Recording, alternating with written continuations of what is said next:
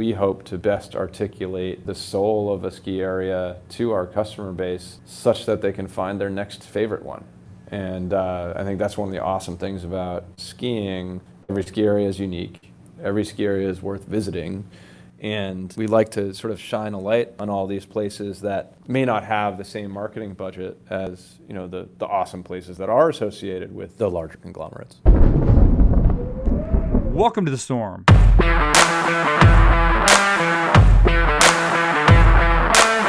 I'm your host, Stuart Winchester. The Storm Skiing Podcast explores the business, history, and culture of Northeast skiing. Subscribe to the Storm Skiing newsletter at skiing.substack.com to get all Storm Skiing podcasts and content as soon as they're live. You can download the Storm Skiing Podcast on iTunes, Google Podcasts, Stitcher, Spotify, TuneIn, and Pocket Casts. Follow us on Twitter at Storm Ski Journal and on Facebook. Episode 8 Evan Reece, co founder and CEO of Liftopia. Are you still buying your lift tickets at the mountain? If so, why? Are you also the guy who still rocks a flip phone? Are you the guy in the fantasy football league who still sends a check because you can't figure out PayPal? Why are you doing this to yourself? Unless you're hitting one of the few mountains with no online presence and no pass coverage, there's no reason to do this. There are better ways. Liftopia is one of those ways. Walk up lift ticket price at Magic this year is $74. You can ski there for 26 bucks most Thursdays if you buy in advance on Liftopia right now. Magic's not alone. Most of the Northeast best mountains are on Liftopia. Sunday River, Sugarloaf, Smugs, Wildcat, Jay Peak, Mad River Glen, all available at huge discounts on Liftopia. Not long ago, I connected with the guy who co founded Liftopia, runs the whole thing. We talked about where Liftopia fits into this megapass world and how you can get the best deals on lift tickets. Let's do it. My guest today is the co founder and CEO of Liftopia. The Liftopia platform powers Liftopia.com, the world's largest online marketing channel for ski areas to sell their lift tickets and other products. Liftopia's platform also powers pricing and e commerce services for more than 125 attractions and ticketing businesses, including ski areas in the United States, Canada, Switzerland, Austria, France, and New Zealand, as well as other parks and attractions. Evan Reece is my guest. Evan, thank you so much for joining us. Thanks for having me. Excited for the conversation today. So, you founded Liftopia back in 2005. That was a very different industry environment and, in fact, a very different internet. What was the problem you were trying to solve when you founded the site? Yeah, um, well, maybe I'll give you a little bit of backstory on where I came from. Because uh, ahead of starting Liftopia, I had been at Hotwire, which is an Expedia company. And I think what, what we recognized is you know, online travel, uh, I guess relative to now, was still relatively new, but it was, it was maturing. And it was really common for hotels and airlines and car rental businesses to sort of seek pre-sale, get people to buy in advance, um, but also use online um, channels to do so. And we, when we looked at the ski industry, um, there are so many things that were sort of similar to travel that just suggested that it was inevitable they would seek this pre-sale behavior in the future. And I think then, you know, what, what was true then that's true today in my brain is, is, you know, at some point in the future we saw or believed that it would be, it would make as much sense to buy a, a lift ticket at a ticket window um, as it does to buy an airline ticket at the airport. Um, and so what, what we decided to do is, well, one, we, we were shocked that no one had, had done this successfully before. Um, but we just started down the path of exploring the, the similarities and differences between travel and ski um, and started to work to empower the industry to drive this behavior using you know, best practices in online marketing and, and dynamic pricing and, and, and e-commerce. Um, so yeah, it was it was a, a fun start. It's it's crazy that it was 2005 though.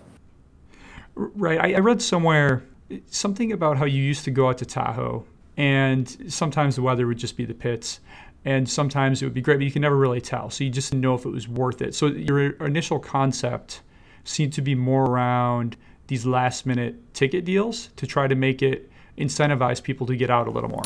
Yeah, I would say. Uh, it was less about last minute um, it was trying to help the ski areas sort of reduce the last minute nature of their the buying behavior that the customers saw. And you know, they and we are really familiar with sort of weather being an obvious one, which is you know, like skiing is a aspirational activity. I mean, if you ask anybody, would they like to ski more this year than they did last year? I mean, anybody who's a skier will say yes. Um, but there are all these things that get in the way of that aspiration if that customer doesn't buy before they show up. Um, and so again, the obvious one being weather and snow, but there's so many other things. It's like I, I woke up and I'm tired. I need to drive back to the sea. I, I had too much fun at après ski yesterday you know, whatever it might be. And, and we just realized that the ski areas needed a mechanism to reward customers for not waiting until the last minute. And, and, that was, you know, if you read our if you read our 43-page business plan, which we wrote back then, you know, that that was what we were squarely aimed at is how do we how do we help these ski areas efficiently drive greater volume out of their customers by giving them incentive to alter their buying behavior. So since that point, a lot has changed. Take us from those origins to where Liftopia is today. Yeah, you know, to be honest, I the the fundamentals of what we were doing in 2005 were so they seemed so obvious to me that it was shocking that the behavior change um, took longer th- than I anticipated. Meaning that the, the math of the concept really supported um, this change for the industry, but it took a little bit longer for the industry to uh, sort of uh, get really behind this pre sale initiative. And so, those first few years, uh, we had a lot of convincing to do, you know, to, to convince skiers that one, they should sell online. Two, they should have different prices for different days. Three, those prices should be lower than walk up. Um, four, that they should utilize some amount of data to understand the relative pricing efficiency. You know, then they should understand marketing efficiency and how much they spend versus how much they return. Um, and by the way, they should do should do all these things through us, which was you know a random group of people based in San Francisco who didn't grow up bumping lifts or bumping shares. Um, so it, it, I, I, must say it was an uphill battle to, to, to win over the mentality of, of um, the supply base. I think the, if you fast forward to, to today, you know, what's really interesting to me is um, it's still relatively new for a certain subset of the industry. Um, so there's still some ski areas out there that don't sell online, that don't sell in advance. Um, then there are others who do sell online. Their pricing strategies are, are, are quite rudimentary. And I think it's, uh, it, will be interesting to see how rapidly these tactics move into the rest of the industry over the next few years. Because you have some ski areas today that drive, you know, 80, 90% of their business um, sold in advance, and, and some it's zero. Um, and so it, it's difficult to sort of uh, put a litmus test on the industry as a whole, um, except there is you know, very real momentum around sort of, hey, how do I drive this behavior? Uh, there's something to this pricing thing. And by the way, I should really pay attention to how efficient my online marketing channels, channels are driving conversion rates on my website. How do I do that? Um, and that right now, um, the vast majority of ski areas are really maturing as marketing organizations, and, and, that's something that we always believed would occur, which is they'll they'll become, you know, as uh, in tune with the metrics that drive their marketing efficiency as they are with the metrics that drive their day-to-day operations efficiency. And you know, snowmaking be a good, being a good one. Yeah, it's gotten to the point where I'm really surprised when I go to look at a ski area and there's no way to buy online ticket sales. It's it's just the uh, you know, walk up price is listed, and that's it on a very rudimentary website. And there's there was one uh, in Pennsylvania last year, Elk Mountain, that I was going to go check out, and I couldn't figure out how to buy in advance, so I ended up just not committing to it. But uh, obviously, this is a battle you're winning. Do you have any headline numbers or or uh, metrics to just kind of display where your business is at right now? Yeah, I mean, some of it's tied to the intro. We don't share our sort of high level revenue. But Liftopia has grown every year that it's been in business. And I think the single metric that is most telling of what's happening um, within our platform, but I think within you know most ski areas who are uh, selling online. We have multiple years in a row in which our same store sales, which is you know people who were for sale in the prior year and again in the next year, and how much they grew, but we see same store sales growth you know year over year of you know over forty percent, and what that really uh, highlights because if, if, if someone did $500 in sales one year and they grow by 40%, it's not really that meaningful, obviously. So, like, big percentages off of small numbers are silly. But the point is, you know, we have businesses that have worked with us for six years that are growing their pre-sale business at, you know, that rate. The industry as a whole is adopting these tactics. They're getting better at their pricing strategy to drive the behavior. They're getting better at the marketing messaging to reinforce that behavior and then along the side, you have a, a broader customer base who buys everything this way. And so what's interesting is even if ski areas are doing uh, rudimentary e-commerce, um, if they do nothing different this year than they did last year, um, they're going to see an, an, increase in their online sales because it, it is a very much a consumer trend. Um, but what that can lead to is uh, sort of a good to great problem or a false summit or whatever you want to call it, which is, you know, well, that you grew by X percent doesn't matter if you if you're only doing 5% of your business online when the market is doing 40.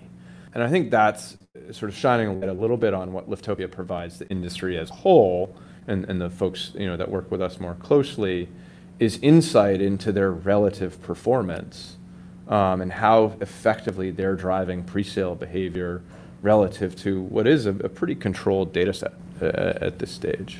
Um, so yeah, anyways, the, uh, the same store sales growth is, is really compelling. I think also on a global scale, you know, as we enter new markets, and you know, you mentioned in the intro that we're, we're now in Europe, you know, over there, they've actually been a little bit slower to start with pre-sale, but the adoption rate um, is much faster. Um, and so I think uh, you know the, the U.S. ski industry it took many years of toe dips um, that turned into ankles and knees, whereas uh, you know other industries and other other geographies maybe came a little bit later to the concepts, um, but they're they're kind of diving in head first. Right, and you mentioned connecting with consumers and and just this the way that ski areas connect with consumers. Since you started in 2005 we saw this huge rise of the smartphone and of social media. How have those things changed the way that you've done business and connected with consumers? Yeah, I mean, there's some trends that are, and I don't, I don't want to pretend like I know them better than anyone else, but uh, you know, the, the the rise of a personal computer in your pocket has really changed the shape of consumer demand. And you know, so what, what what most people were talking about for a long time is sort of the shift in traffic from web to mobile, um, which is sort of true in, in absolute terms. Like like more web traffic is now on a phone than on on a, on a PC.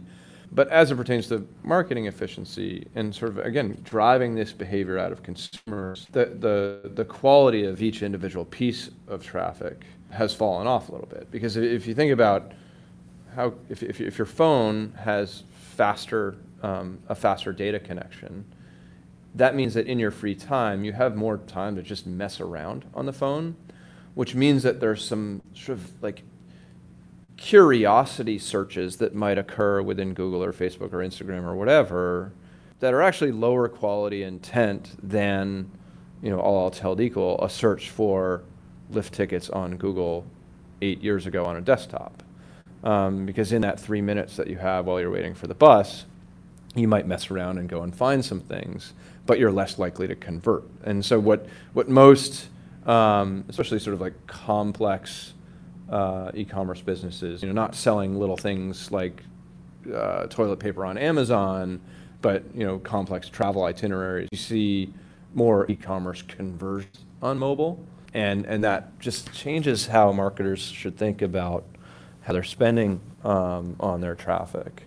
I think the other thing that's quite different today is, you know, Google has become much better at empowering people to and, and companies to get in front of their audience, which means that uh, ski areas and we need to get much, much better over time at understanding you know, how well we're spending marketing dollars to connect with customers to drive that behavior that again we're, we're trying to seek on behalf of our partners. So yeah, I mean it, it's a it's a weird weird wild world, and I think you know to speak to social quickly, I think something that the industry has done a really good job of is take advantage of the fact that it's really well suited to the, the product that they are offering and the ski area's ability to gather um, really unique and engaging content um, for their social channels. I think the thing that sort of what's been happening thereafter, however, is it used to be that social channels were really sort of like free uh, access to audience, and that you know rapidly changed with Facebook, um, and we anticipate is is happening as well with Instagram, um, and so you have uh, channels that were very efficient for content-rich businesses like ski areas that you know over time we're going to uh, sort of gather more more marketing spend. And I think what this means for ski areas and us as an industry is um, uh, how much and how well we spend our marketing dollars to engage with customers is going to be sort of the, the, the key driver of success um, in the long term. You know, it's interesting when I think of Liftopia and when I've thought of Liftopia for the past several years using it myself, I think of the advantages to me, the customer, right? So I can, I, if I know I'm going to go skiing a certain day in January, like I, I know that I'm going to be uh, in the Poconos for MLK weekend. I have an Epic Pass, but my daughter doesn't. So I went on Liftopia. I bought a Jack Frost Big Boulder two day lift ticket for her for know, like 35 bucks a day. It, it was insanely cheap compared to what it's going to be on that holiday weekend, right? So to me, I've always thought of it, oh, this is a great thing for me as a skier. But the more that I researched Topia and the more that I talk to you, the more it's obvious that the big benefit here is maybe with your partners, even more so than the consumers. You know, you've talked about how over the decades the resorts have gotten really good at snowmaking, uh, at grooming, at you know putting new lifts in. So they've kind of got that physical plant in place, and especially the ski areas that are still around, they they know what they're doing. But they haven't done as good of a job with the technology because frankly, it's it's hard. It requires a different skill set uh, that maybe, as you said, you didn't get as a guy who came up bumping lifts. You might know everything about the mountain and how it works, but you know it's that how do you integrate it with technology to reach your consumers, uh, and that's really where Liftopia comes in, right? Yeah, it does, and you know, I, I think one of the things that, again was present within our business plan from the start is when we observed how ski areas were spending on distribution and the types of partnerships that they had, there really was an imbalance of value in terms of you know, something that was good for consumers and in many cases good for some third party like a ski shop or Costco or whatever that really didn't benefit the ski area in the way that was originally intended. And uh, taking a, a, ski shop deal as, as, a great example, you know, way back when, before Google, the reason to be in a ski shop was that you have you know a target audience who is the you know the right type of buyer because they are skiers within a target geography that was pretty well fenced, meaning the only people who knew about the deals were the people who went to the store. And what ended up happening is so soon as Google appeared, people could figure out that there's a discount lift ticket at a store.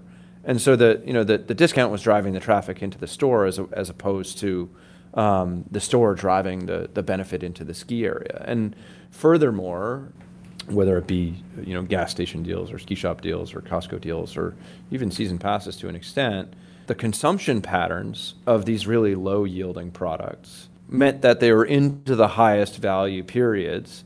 And the customer really didn't have to uh, make that much of a commitment to find really meaningful savings. And so what we saw was, hey, look, here's here's a way that resorts are doing things that is really phenomenal for customers, but not necessarily that great or scalable for them. And you know, when we founded the company, we we we knew we needed in order to scale to build a, a platform and an approach and a business model that benefited skiers and partners alike.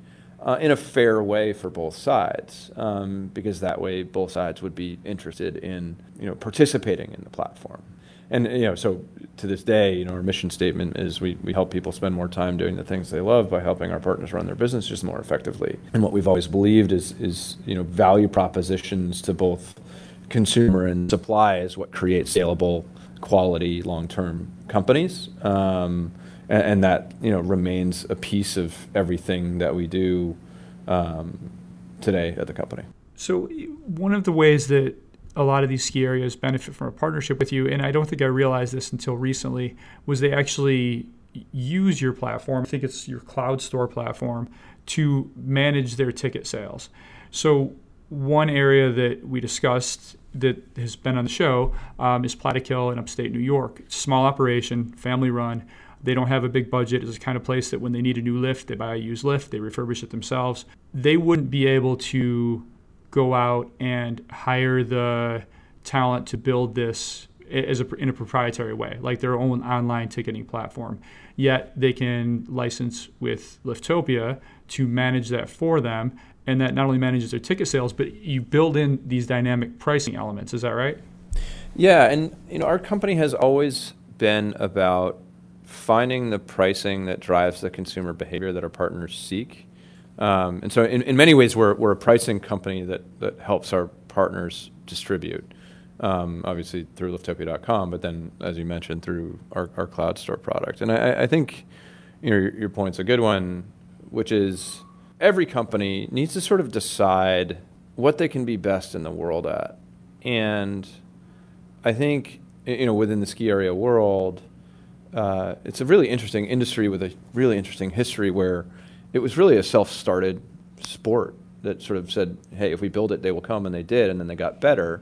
But what they recognized over time is that, hey, instead of machining your own snowmaking equipment, there are efficiencies to buying it from someone else who does that and only that. And I think what what is happening on the software side of things is, is the same thing. There's this recognition that, hey, instead of trying to do everything ourselves, or instead of trying to have one supplier do everything, um, we're going to seek specialists who are best in class at the thing that they do best in the world. And what I do love about our platform and, and, and, what, and our, the partnerships that we have is, you know, th- there are a small handful of companies in the ski industry, meaning ski resort companies, that can aspire to also be software companies. And it's quite hard to do that. But those who have not done that, especially as you know, software improves at such a rapid pace, can in some ways leapfrog those who have tried to be software companies themselves by utilizing these things that have come from the outside. And so I, I, I often like to talk about how someone like Plattekill, by working with a third party um, who's sort of dedicated to e-commerce efficiency and, and, and things as, as little but as big as customer support for e-commerce because if you have a web store open, you need to have someone on the other end of the line, and that, that's you know another service that we offer. But they're actually capable of being better at e-commerce than people who are much larger than they are because they're not trying to do everything in-house and on their own. And you know, it's the same reason they'll buy a, a snow gun from a high-quality snowmaking provider, or you know, in their case, you know, perhaps a used one from from a neighbor up the street. Um, but we do, uh, I mean, uh, we have tremendous value in, in marketing efficiency and, and the, the data that we can provide. We've been able to empower, uh, you know, the feeders uh, out there. Yeah, and it's not just the small areas. Uh, it seems like some pretty big companies are using your your cloud platform as well. Yeah, without a doubt. Um, I think uh, we range from quite small areas that do you know 30,000 skier visits a year, all, all the way up to you know our you know, partner in Switzerland who does 1.2 million skier visits a year. And I think what the, the, the people who decide to work with us are very in tune with the marketing funnels that drive the success of e-commerce. And I think a lot of organizations can be tempted to sort of double down on legacy infrastructure because it solves for operational pain. and what that's yielded for a lot of folks is um, sort of challenging e-commerce environments that are associated with the nuances of legacy POS systems. But those who work with us, regardless of scale, are ones who have said, in X years, I'm going to be 100% an e-commerce business. And due to that, um, how well I manage my e-commerce is going to be equivalent to how run, well I manage my business overall. Um, and so I think the reason we work with people of all scales is they're the ones who are really in tune with the marketing dollars they spend and how that turns into the consumer behavior that they seek. Because everything from you know the pricing strategy that you mentioned to the, the usability of the store that the customer is engaging with, key metrics, conversion rate, which directly translates into how many marketing dollars the ski areas need to spend in order to drive the behavior that they seek. Um, so yeah, we, we love partners of all sizes. Yeah, you know, we've been focused a lot on window rates, but I want to shift gears here a little bit and talk about passes. It seems like most super frequent skiers are now picking up an Epic or an Icon pass, or at least a lot of them are. Uh, now you have the Indy Pass in the equation. It's pretty attractive $199 price for two days at a bunch of different independent resorts. Where does Liftopia fit in in the mega pass skiing world that this is increasingly becoming?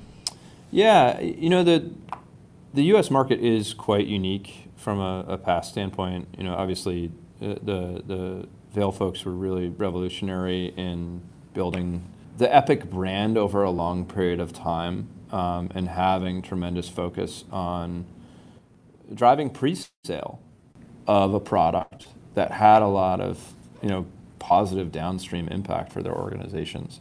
Um, locked up people into being committed um, to them and their portfolio, and obviously that's sort of, they're very in touch with how that turns into dollars spent at ski areas thereafter.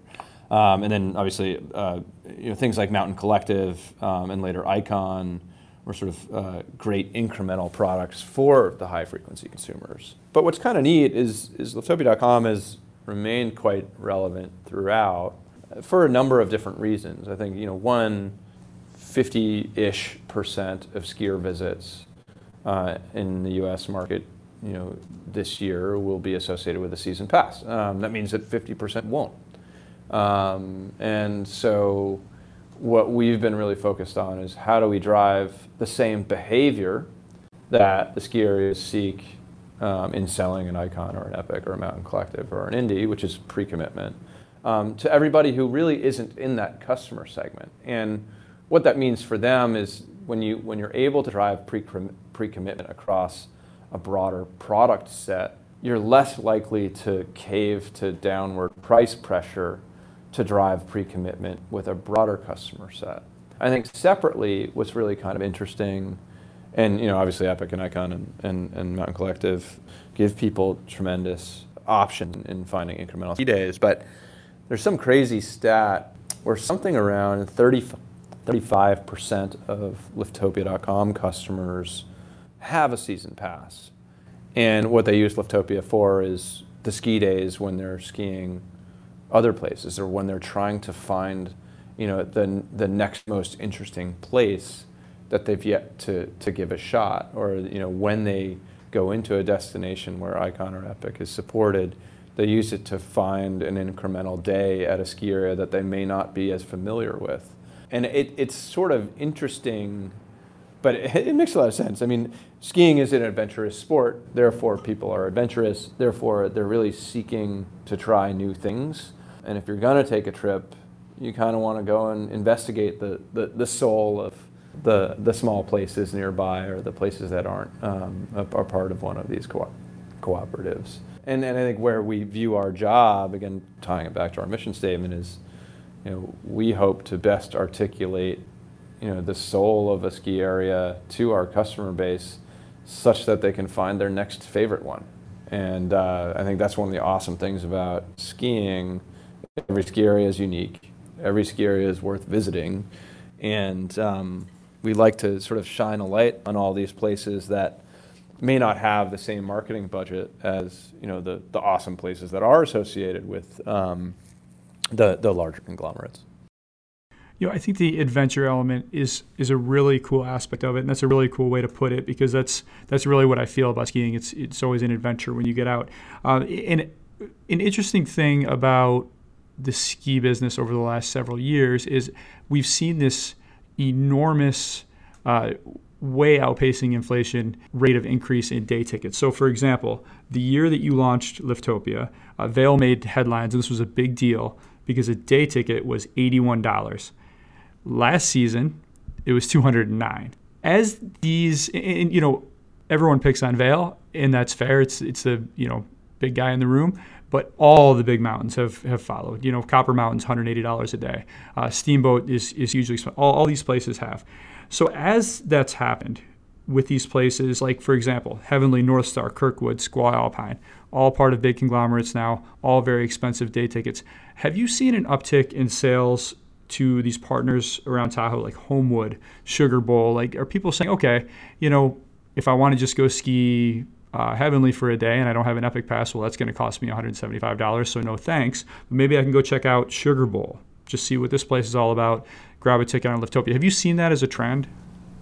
Yeah, you know, to be honest, it's a pretty complex data set um, because on the one hand, you might isolate people who migrate from, uh, you know, a North Star to a Homewood um, in Lake Tahoe. On the other hand, you might say, wow, and this occurred, I know it to be true, the um, arrival of Vail Resorts into the Tahoe market when they acquired North Star and Heavenly and Kirkwood meant that they brought in many more destination travelers, which actually empowered rate strength um, within the sort of more middle market ski areas in those markets. So, so I, I think certainly to, to me that there's there's a, a, lot of people in the marketing world think about customer personas like okay like this is Susie she's an intermediate she has this amount of income and therefore this is the target ski area for her.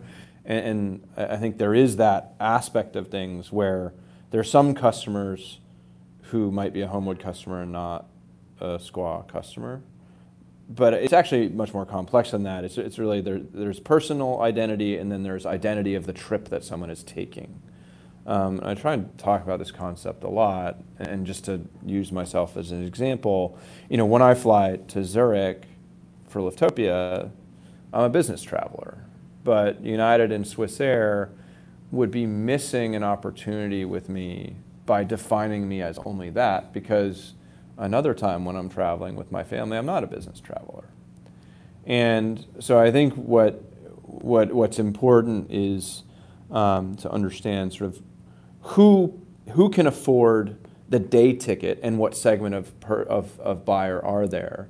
But then separately, what's the, the identity of the trip that they're taking such that they decide to wait to buy at the ticket window because of the trip that they're taking is wholly associated with this is my snow chasing trip as opposed to this is my extra day trip, I'm definitely going to do it, so therefore I'm going to buy in advance and find the savings that exists.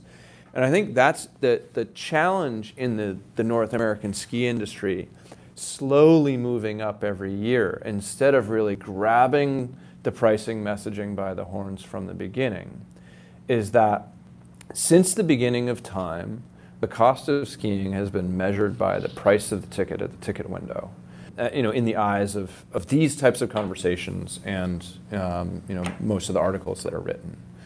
Now, what is true today is that is not how much it costs to go skiing. What's true today is that's how much it costs to skiing if you don't buy in advance.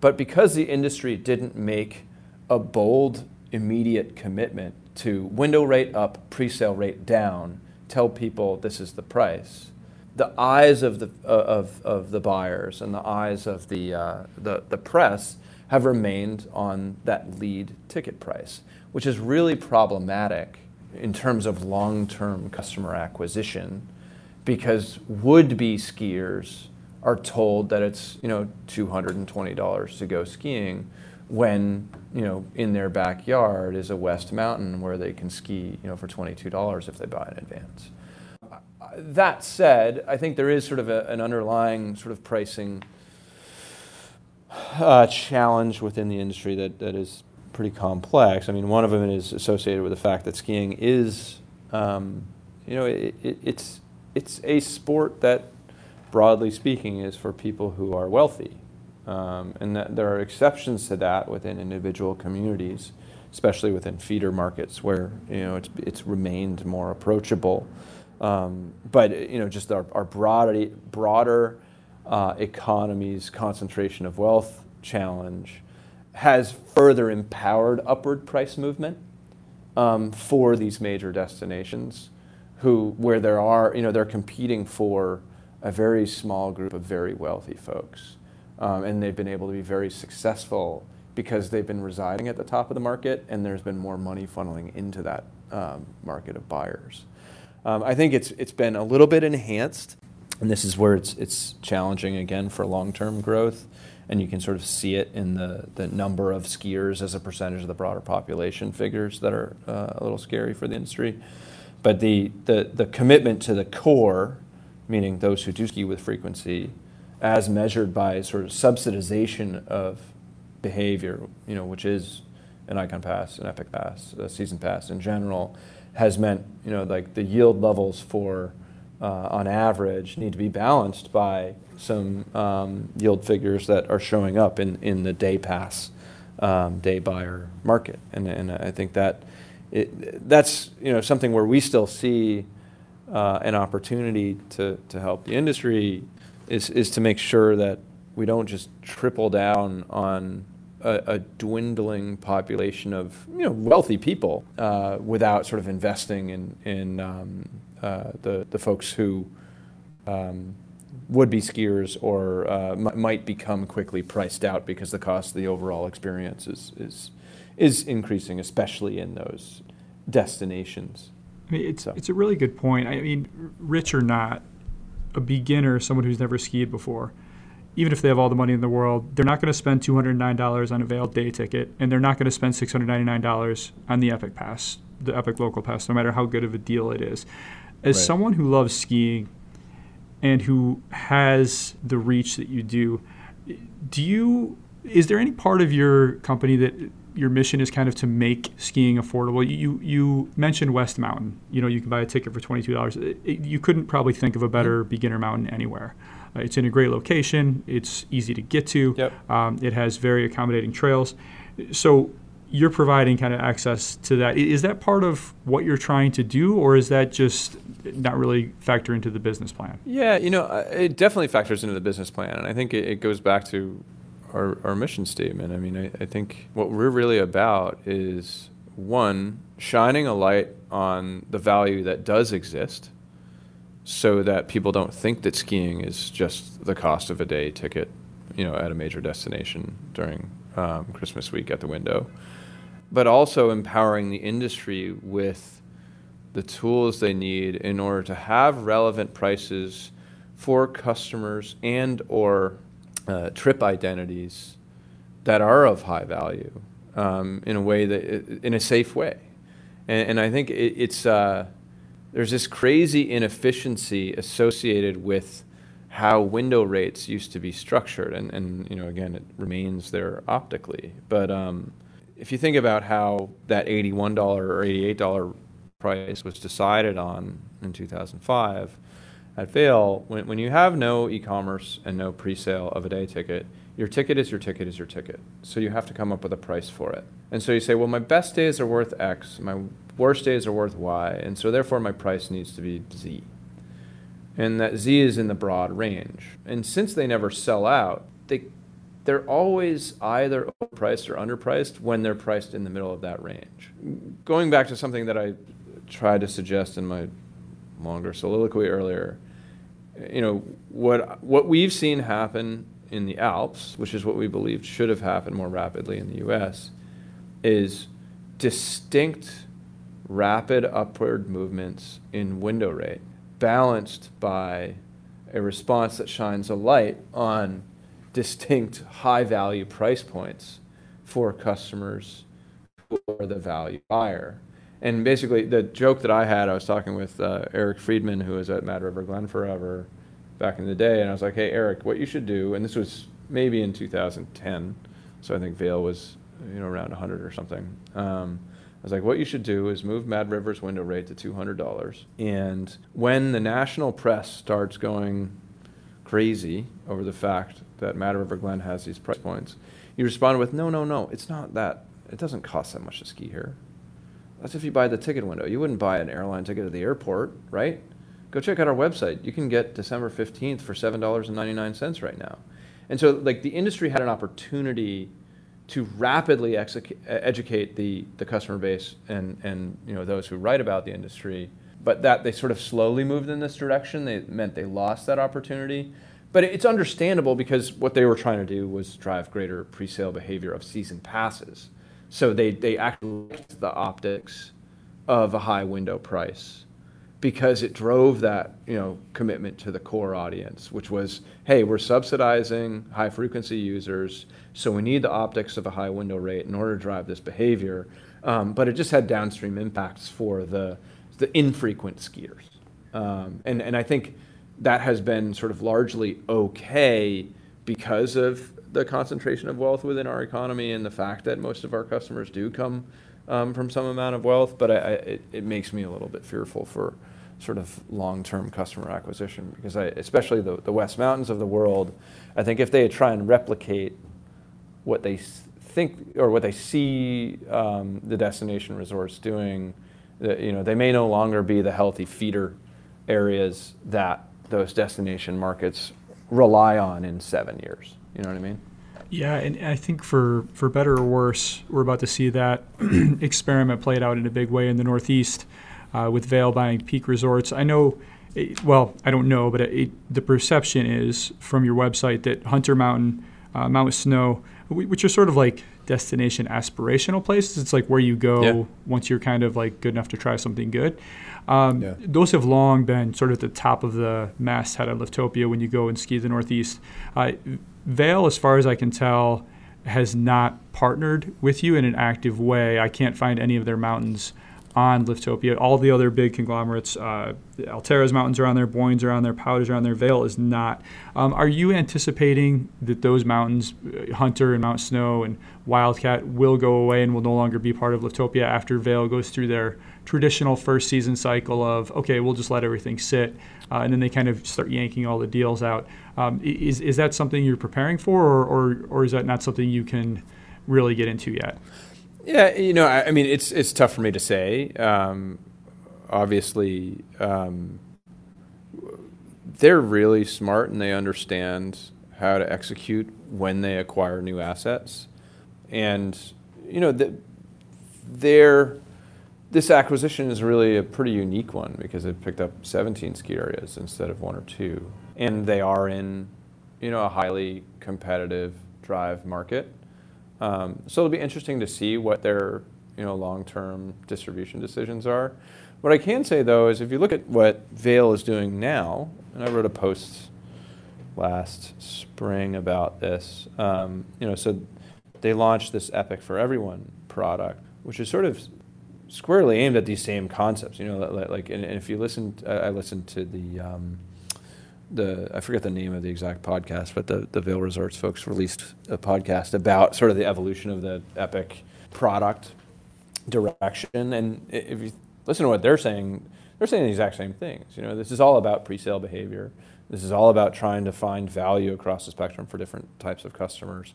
And and later it's about finding the customers um, and, and, and putting those products in the hands of those customers and you know we, we think we can be a, a phenomenal partner for them uh, to do so.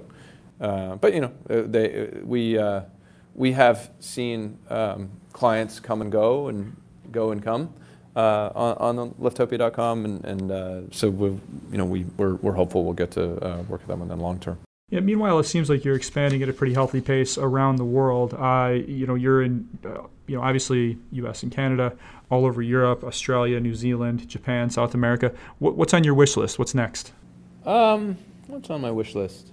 I think what I, I mean, I, what you probably noticed in this conversation, um, and and you did sort of like say as much, is that we speak a lot about what Liftopia is for ski areas. And uh, part of it is that the, the consumer value proposition is, is pretty straightforward. But uh, what my wish list is for the industry to mature at a more rapid rate, to understand their market and how to speak to their customers, and for them to really see the benefit of the platform that we are bringing to them and how we together with them uh, can can speak to an audience to drive more skiing behavior. But I, like like globally, what's been really exciting, and it, as it pertains to that sort of long-winded initial answer, is in the global markets, they were later to come to pre-sale and e-commerce, but now that they're there, they're very in tune with how critical pricing strategy, quality of tech, quality of marketing execution, et cetera, is to driving that behavior. And what, what I'm optimistic about is as not just the global markets, but the North American market as well, gets closer with these data that um, empower their businesses, they'll be better businesses, which means they're healthier companies, which means they can invest in product, which means skiing is better for skiers. And I think like go, going back to like the like how this needs to be good for both skiers and ski resorts is you know back in the, I, I, some people may be wanting to throw a shoe at me because I you know was a proponent of removing discounts from ski shops for example but those deals really were unfair to ski areas. And it means that their businesses are less successful. And skiers should really want ski areas to be successful businesses. Because the more successful the ski areas are, the more they can invest in the experience, which makes skiing that much better.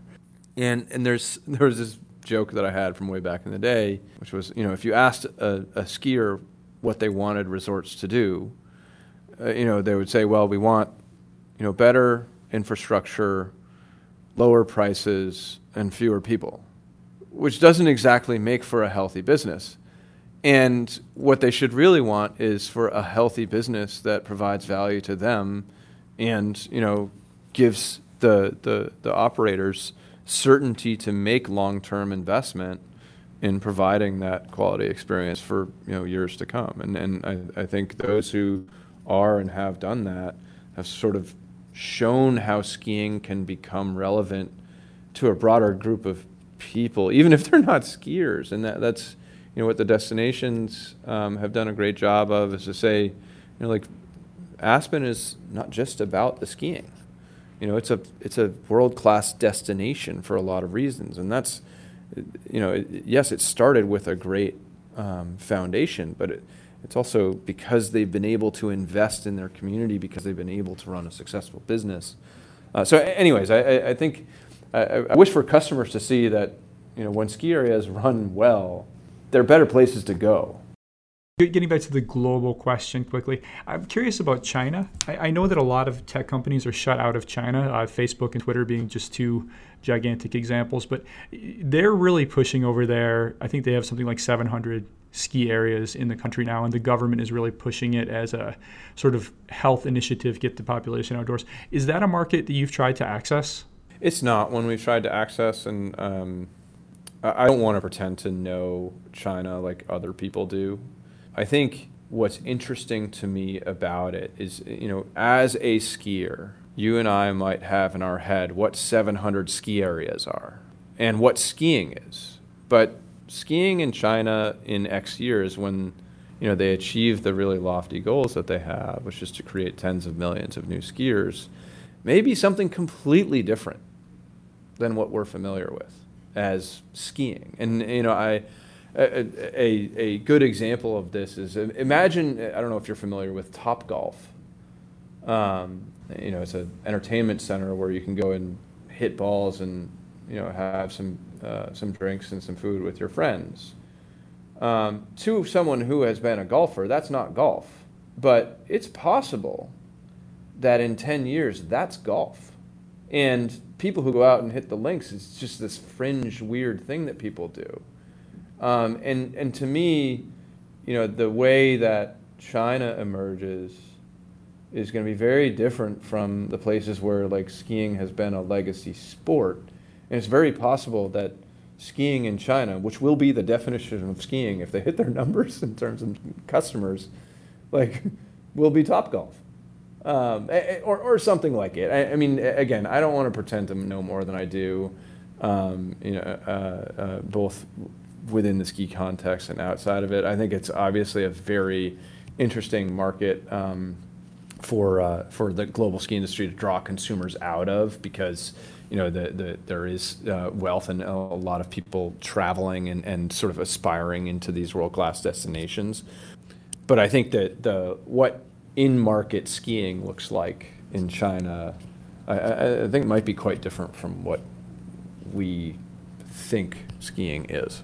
Yeah, it's funny. We have uh, pretty soon here, right across the river. I'm, I'm in Manhattan, right across the river in New Jersey. They're opening the country's first indoor ski slope, and yeah. I was reading some descriptions of it, and, and it sounded like they they kind of contoured the hill so that beginners, which is what they anticipate being you know, a large volume of their skiers, they'll kind of have these banks that they follow yep. down to avoid the you know epic yard sailing, which which probably wouldn't be a great idea indoors. So that will be interesting to see, and, and I think it's like you said, it's not really skiing how we think of it, but it yeah. may be a lot of people's first experience with the sport.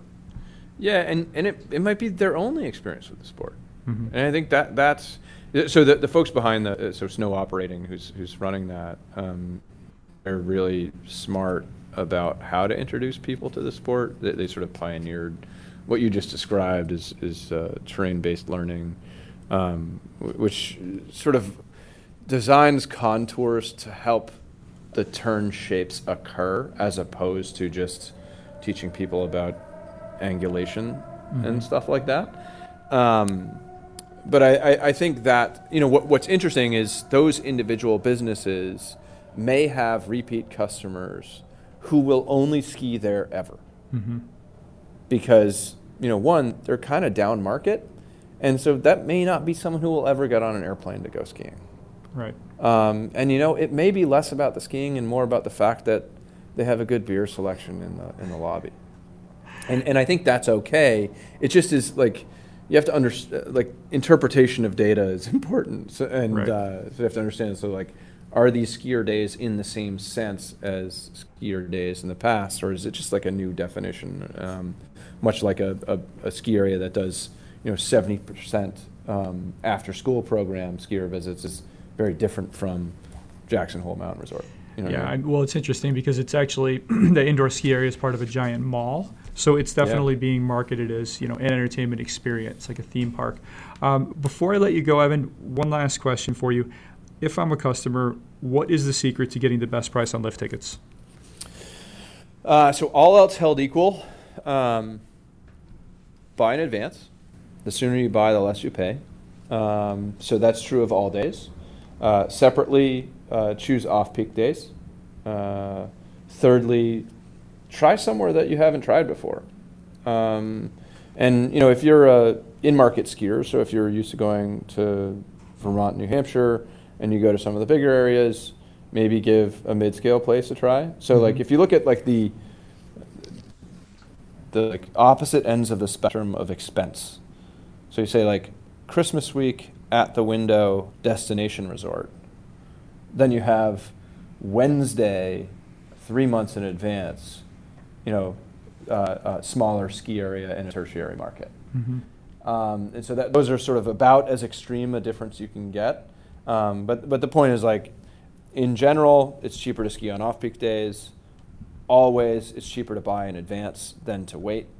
Um, and then I think for so many reasons, it, it's great to to, to try um, you know all of the little ski areas that are dotted around the big ones that you know and love um, because each of them really does have its own soul and is very much worth visiting and I, have been to a lot of them so I know know for sure well you, you know you're on the west coast now but you said you're a Massachusetts guy born and raised yeah any totally. places in the northeast that you think people should check out that are probably off their radar oh man that's such a political answer um, well, where'd you ski growing I, I grew up skiing at Bradford. So I, I, I, learned to ski at Bradford. Um, and then when I went to the big mountains, I went I went on up to Attitash, um, which I still love. I, I, had a season pass to Sugarloaf for four years, and I think that's a great skiers mountain. Uh, I think it's worth sort of doing a little extra drive there. But then there are a bunch of sort of like mid-market gems. Um, you know, Magic has a big cult following. Um, I actually love Ragged. Uh, I think it's a really high quality product with a cool lodge and feel to it. Uh, but but there's so many, you know, like there, uh, like if if any of our partners are listening, I apologize if I didn't get to you, um, because it, like it, it is really cool. And I think New England, you know, one has such deep skiing history. I know we chatted about uh, sort of Lost Ski Area project, um, but it, it's like it's worth bucket listing all of them because they're super interesting. A place I've never been, for example, is Camden Snow Bowl, which is like the only ski area with views of the Atlantic, which is just cool in its own right. Um, but uh, anyways, I, there's I, I think explore because you're going to find something that you like. Yeah, I couldn't agree more. It's we're very lucky to have a lot of depth of choice in the region, and I think most people just go right to Stowe, Sugarbush, Killington, uh, all these big areas. But you can explore your whole lifetime out here. Um, well, Evan, I can't thank you enough for your time today. I uh, really appreciate it. Best of luck with this coming season. I uh, hope you see see those sales continue to tick up, and, uh, and we'll talk to you again soon. Awesome. Thanks, Stuart. It's Evan Reece, co-founder and CEO of Liftopia. Thanks for that, Evan. Liftopia is a terrific site. I use it at some point every single season. Even if you have a pass, it is a great way to check out some new mountains. Check out an Indy, a smaller area, something that isn't on your pass. If you've never heard of the place, all the better. Like Evan said, skiing should be an adventure If you like that interview, if you like the show, go to iTunes, leave us a review and a rating. Follow us on Twitter at Storm Ski Journal and on Facebook. And please subscribe to the Storm Skiing newsletter at skiing.substack.com. The podcast is only part of the storm. There's plenty more to it, and it all comes via the email newsletter. Next up, back to the Northeast. We've got a good one for you. Berkshire East and Catamount owner and general manager Jon Schaefer joins me on the storm. These are two tremendous little mountains. The Schaefers have run Berkshire East for decades and they transformed it into a really rad little mountain. They recently bought Catamount. They are transforming that mountain as well. Both mountains are in Massachusetts. Catamount actually straddles the state line with New York, one of only three ski areas in the United States that straddles the state border. If you're not familiar with these mountains, go check them out as homework. They're a lot of fun. They're both on the Indy Pass, and you will learn a whole lot more about both of them next week. Thank you so much for your time. I'm Stuart Winchester. I'll talk to you again soon. The Storm Skiing Podcast is a Quicksilver Films production.